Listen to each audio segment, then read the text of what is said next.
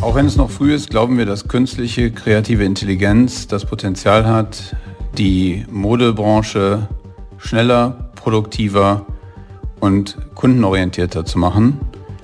Jetzt ist die Zeit, um sich darum zu kümmern, wie man die Technologie nutzen möchte.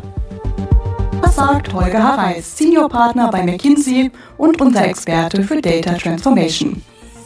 Und ich bin Linda Dommes, die Moderatorin der heutigen Ausgabe. Generative künstliche Intelligenz befindet sich zwar noch im Anfangsstadium, bietet aber durchaus interessantes Potenzial für die Modeindustrie. Das wollen wir uns heute genauer anschauen. Holger, schön, dass du da bist. Danke für deine Zeit. Ja, und das Erste, woran unsere Hörerinnen und Hörer beim Thema künstliche Intelligenz bzw. kreative künstliche Intelligenz denken, ist vermutlich ChatGPT. Was genau verbirgt sich denn hinter dem Begriff kreative künstliche Intelligenz? Ja, hallo Linda, schön, dass wir heute sprechen. Äh, freue mich sehr. Äh, in der Tat, ja. Ähm, jeder hat wahrscheinlich äh, am ehesten zu kreativer künstlicher Intelligenz schon über ChatGPT gehört diese ja in gewisser Weise ähm, Sensation, die über Nacht über uns alle hingekommen ist, äh, auf Schulhöfen und überall Einzug gehalten hat. In der Tat ist kreative künstliche Intelligenz eine Subvariante, die, wie man so sagt, häufig auf Foundational Models aufsetzt, äh, innerhalb derer eben äh, künstliche Intelligenz dazu genutzt wird, um äh, entweder Texte oder visuelle Artefakte wie Bilder oder Videos zu generieren auf Basis von äh, Input-Daten, Input-Videos, aus denen äh, entsprechend über einen selbstlernenden Mechanismus die Kerninformationen extrahiert und dann entsprechend der Anweisungen neu zusammengesetzt generiert werden in einer kreativen Form.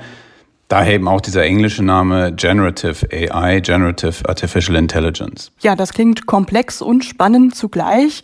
In welchen Bereichen kann denn vor allen Dingen die Modebranche von kreativer künstlicher Intelligenz profitieren? Ja, dazu äh, gucken wir uns vielleicht nochmal etwas genauer an, ähm, wie äh, künstliche äh, oder kreative künstliche Intelligenz äh, funktioniert. Und zwar ist der Hauptunterschied äh, zu anderen Formen der künstlichen Intelligenz, dass eben nicht nur äh, Information identifiziert und äh, klassifiziert wird, sondern in kreativen künstlichen äh, Intelligenzalgorithmen neue Informationen generiert wird, mit Hilfe von sogenannten Deep Learning Models, die verschiedenste komplexe äh, Fähig Tätigkeiten auf einmal ausführen. Und wenn man sich das jetzt genauer äh, überlegt, äh, kann man das eigentlich in fast allen Bereichen äh, der Modeindustrie anwenden. Wenn wir eben zum Beispiel mit den typischen Anwendungsfällen von äh, ChatGPT starten, ist natürlich eine Sache, auf die man relativ schnell kommen könnte. Alles, was in einer Interaktion zwischen dem jeweiligen, der jeweiligen Brand, der Firma äh, und äh, dem Kunden passiert oder was zwischen den Mitarbeitern von verschiedenen Firmen passieren könnte. Das ist als äh, erstes Mal der äh, einfachste und simpelste Anwendungsfall. Es gibt dann aber auch deutlich komplexere Anwendungsfälle, die in das gehen, ähm, was ich vorhin beschrieben habe, wo es eher darum geht, nicht nur eben Sprache zu generieren, wie in der Interaktion mit zum Beispiel einem Kunden, sondern eben auch äh, in die Richtung von visuellen Artefakten geht. Ich kann mir vorstellen, dass ähm, Designs entstehen. Ich kann mir vorstellen, dass Werbevideos entstehen, die eben von kreativen künstlichen Intelligenzalgorithmen erschaffen werden. Ja, also vielfältige Möglichkeiten in der Tat. Vielleicht können wir noch ein bisschen tiefer reingehen. Inwiefern könnte zum Beispiel bei kreativen Prozessen unterstützt werden? Du hast es ja gerade schon so ein Stück weit angedeutet. Oder aber eben auch bei der Customer Journey. Ja, genau. Lass uns doch vielleicht einfach mal äh, ein paar verschiedenste äh, Anwendungsfälle ähm, herausgreifen. Du hast gerade die Customer Journey genannt. Da sind ein paar Anwendungsfälle, über die man äh, nachdenken kann und die auch äh, schon ausprobiert werden, dass man Beschreibungen äh, zum Produkt durch einen kreativen KI-Algorithmus erstellen lässt. Dass man auf Basis der Anfragen von Kunden die Customer Journey personalisiert. Dass man aber auch auf Basis der Anfragen von Kunden bereits in Individualisierung der Produkte und der Produktvorschläge geht. Ich könnte zum Beispiel sagen, anstelle jetzt äh, über eine Suchmaske zu suchen nach, weiß ich nicht, den Shorts äh, für die neue Saison und dem dazu passenden T-Shirt könnte ich eben sagen, lieber äh, KI-Algorithmus, ich hätte gerne ein passendes Outfit für die neue Saison zu meiner Lieblingsshorts äh, in Pink. Was könnte ich denn dazu bekommen? Und da an der Stelle würde eben der Algorithmus die entsprechenden Beschreibungen heraussuchen und dir eine äh, Rückmeldung genau auf diese Frage äh, passend geben. Die nächste Stufe wäre dann, dass ich auch sagen könnte, ich kann breitere Style-Empfehlungen bekommen. Ich könnte auch das in einen Algorithmus einbauen, in eine App einbauen, die mir virtuelle Anproben erlaubt. Das gibt's an äh, verschiedensten Stellen ja bereits in Apps, dass ich mir anschauen kann mit Augmented oder Virtual Reality, wie sieht irgendein bestimmtes äh, Teil denn an mir aus. Und da rein könnte ich natürlich auch wunderbar so einen äh, künstlichen äh, kreativer äh, Intelligenzalgorithmus äh, mit einbauen. Könnte das aber eben auch verknüpfen mit etwas, wo wir vorhin schon ganz kurz drüber sprachen, dass es in Anführungsstrichen einfach ein angenehmerer Chatbot wird, der mir bei diesem ganzen Prozess zusätzlich auch noch hilft. Das ist ein Anwendungsbereich. Ich kann aber auch das Ganze, wenn ich jetzt nicht mehr über nur Online- und digitale ähm, Verkaufsprozesse nachdenken, ich kann das natürlich auch äh, für die ganzen In-Store, also im, äh, die Prozesse, die mit dem Kunden im Geschäft ablaufen, äh, in einer ähnlichen Art und Weise anbringen. Ich kann aber auch darüber nachdenken, dass ich mit äh, äh kreativer künstlicher Intelligenz das äh, Layout, die äh, Anordnung meiner Waren im Geschäft beginne zu optimieren. Da be beginnen wir dann in den Bereich zu kommen, wo das eigentlich im Moment die Prozesse von Kreativen innerhalb der jeweiligen Firmen sind, die sich eigentlich überlegen, welche Ware in welcher Saison stellen wir denn wohin. Ja, und wenn wir jetzt über den äh, kreativen Prozess äh, sprechen, da gibt's relativ weite, vielfältige Anwendungen, wo sich natürlich die Modebranche fragen wird, inwieweit geht das eigentlich an den Kern dessen heran, was wir eigentlich immer gemacht haben. Ja, der Creative Director, die Designs von allen äh, Designern. Im Prinzip kann man das bereits jetzt schon, und da gibt's vielfältige Beispiele auch äh, von verschiedensten Firmen, die das bereits gemacht haben, die ganzen Designs durch kreative künstliche Intelligenzalgorithmen entwickeln lassen. Eine große Bandbreite an Möglichkeiten in der Tat. Nun haben wir ja anfangs auch schon gesagt, es steht trotzdem noch am Anfang, diese ganze Entwicklung. Ähm, was können Unternehmen oder was sollten Unternehmen denn jetzt aber auch schon tun, um sich mit den verschiedenen Möglichkeiten vertraut zu machen, um dann eben auch mit dieser rasanten Entwicklung Schritt halten zu können? Ja, ja, das ist eine super Frage. Gerade äh, an dem Anfang von so Technologien, die gerade in den frühen Stadien der Technologiekurven sind, muss man sich natürlich sehr genau überlegen, was man damit machen kann und machen will. Denn die Möglichkeiten sind vielfältig, die Möglichkeiten, sehr viel Geld auszugeben und nicht besonders viel damit herauszuholen, aber leider auch deswegen, wenn wir mit Klienten an solchen Technologien arbeiten, gerade jetzt eben auch beginnen, an diesen kreativen KI-Applikationen zu arbeiten, ist eigentlich die erste Frage immer, sich zu überlegen, an welchen Stellen kann ich wirklich Wert damit generieren und was sind die Voraussetzungen, die es dafür braucht, um diesen Wert zu generieren. Sei es Voraussetzungen technischer und technologischer Art und Weise, sei es aber auch Voraussetzungen struktureller, organisatorischer Art und Weise sind wir eigentlich in dem Unternehmen schon reif genug dafür, sind unsere Kunden darauf vorbereitet, sind unsere Partner darauf vorbereitet, an den entsprechenden Stellen mit solchen Algorithmen mit uns zusammenzuarbeiten. Und das ist eigentlich schon auch die Definition dessen, was wir als den wichtigsten ersten Schritt ansehen. Überhaupt sich mal zu überlegen, wo ist denn eigentlich der Wert und das wirklich als den Orientierungsfixpunkt zu nehmen die Frage, wie und wo entsteht Wert und das wirklich äh, in der Tiefe zu äh, explorieren, sich zu fragen, was es dafür braucht und praktisch so eine Art wie Heatmap aufzubauen, wo ich relativ genau sagen kann, an welchen Stellen erwarte ich zu welchem Zeitpunkt wie viel des Wertes. Und der zweite Schritt aus unserer Sicht ist, anzufangen, das Ganze auszuprobieren. Es gibt nichts Besseres, als durch Ausprobieren, durch Tun zu lernen. Kleine Piloten, kleine Prototypen in den Bereichen, wo man glaubt, das wert ist. Und dann messen, messen, messen, was dabei rauskommt. Kundenfragen, Mitarbeiterfragen, den Wert nachvollziehen, quantitativ messen und darauf basierend lernen und dann entweder aufhören oder verändern oder möglichst schnell weitermachen.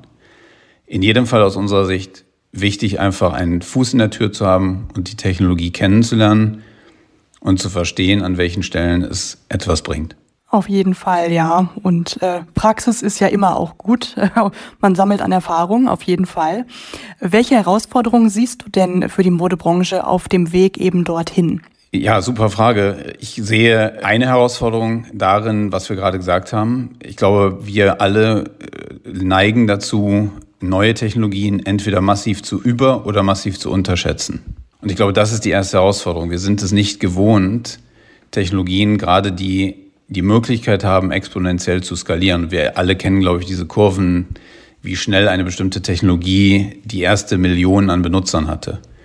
Diese Zeitskalen sind wahnsinnig viel kleiner geworden für die Technologien, die es schaffen. Es gibt aber unglaublich viele Technologien, die es nicht schaffen. Und ich glaube, das ist die erste Herausforderung, wirklich zu verstehen, an welcher Stelle macht es Sinn und wo wird die Adoption wirklich Wert treiben. Darüber haben wir gerade schon gesprochen. Ich glaube, das ist die erste Herausforderung, es wirklich wertstiftend einzusetzen mit einem guten Return on Investment. Es gibt eine zweite große Herausforderung, da können wir gleich nochmal äh, tiefer zu einsteigen, wenn du magst, Linda. Die Risiken, die sich bei allgemeinen Anwendungen rund, rund um Daten und Advanced Analytics oder künstliche Intelligenz ergeben. Wir alle kennen diese Fälle, wo ein Unternehmen auf Basis von äh, analytischen Modellen von künstlicher Intelligenz bestimmte Bevölkerungsgruppen, bestimmte Einkommensklassen bevorzugt und andere nicht bevorzugt. Ja, diese sogenannten Biases sind sehr, sehr gefährlich und gerade eben in Bereichen, wo ein Algorithmus entscheidet und nicht immer exakt klar ist, warum und wie er entscheidet, ist das eine große Gefahr. Das ist aus meiner Sicht die zweite sehr, sehr große Herausforderung. Es gibt zwei andere Herausforderungen, über die ich vorhin schon, die ich nur leicht touchiert hatte. Das ist zum einen, wie sind die Fähigkeiten eigentlich in dem eigenen Unternehmen?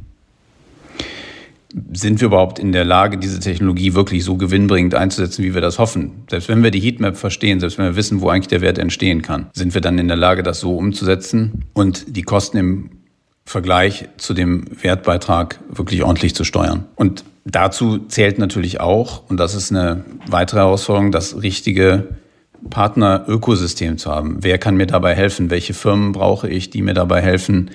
sind aber auch meine anderen Partner, die, mit denen ich interagiere, in dem Sinne, wie ich Business betreibe, in der Lage dazu? Sind meine Kunden reif genug? Hat das da den äh, wirklichen Wertbeitrag? Absolut. Ähm, ja, und wichtig, sich mit all diesen Fragen natürlich auch möglichst jetzt dann schon auch zu beschäftigen. Ganz klar. Ähm, dann lass uns doch zum Abschluss als letzte Frage nochmal ein paar Jahre vorspulen. Wie wird sich denn aus deiner Sicht die Modeindustrie sagen wir, in den nächsten zehn Jahren durch den Einsatz von kreativer künstlicher Intelligenz verändert haben? Also ich würde natürlich wünschen und hoffen, dass ich hier jetzt die Kristallkugel hätte, die mir das alles äh, kristallklar darlegen würde. Dann würde ich nämlich wahrscheinlich an den richtigen Stellen äh, sehr ordentlich beginnen zu investieren. Das habe ich nicht, das weiß ich nicht exakt. Ich kann ein paar Vermutungen äußern. Ich glaube, dass wahrscheinlich an sehr, sehr vielen Stellen Technologien ähnlich wie wir sie jetzt als kreative künstliche Intelligenz kennen, in unterstützender Funktion die Modeindustrie umgekrempelt haben werden. Aber allein schon diese, der, die Verwendung dieses Wortes umgekrempelt wird es wahrscheinlich nicht exakt treffen. Ich glaube, es wird einfach an sehr vielen Stellen die Prozesse verändert haben. Zum Beispiel eben im, äh, in dem, wie Designs entstehen. Da werden wahrscheinlich viele der Designabteilungen mit deutlich weniger Leuten auskennen, äh, auskommen und werden einfach viel mehr mit unterstützenden Hilfen von Algorithmen neue Designs entwickeln. Dadurch auch viel breitere Varianten abdecken und viel mehr Möglichkeiten antesten können, weil es einfach so viel schneller geht, weil es einfach verschiedenste äh, Inputs mitnimmt.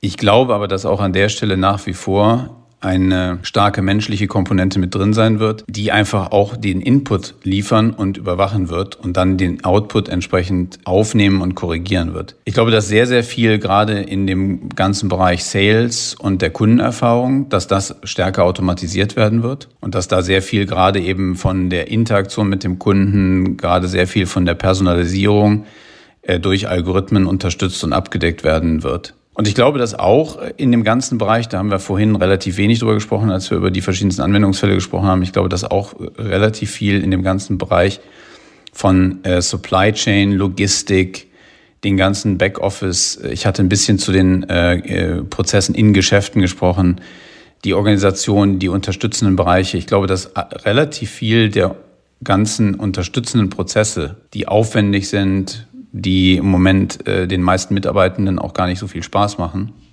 dass die übergehen werden mit einer starken ähm, KI-Unterstützung. Vielen Dank, Holger, für die spannenden Insights rund um generative künstliche Intelligenz und die vielfältigen Möglichkeiten, die sich daraus für die Modeindustrie ergeben. Und das war's schon wieder bei Tomorrow, ein McKinsey-Podcast. McKinsey ist eine weltweit tätige Unternehmensberatung. Sie hilft Organisationen, nachhaltiges, integratives Wachstum zu erzielen.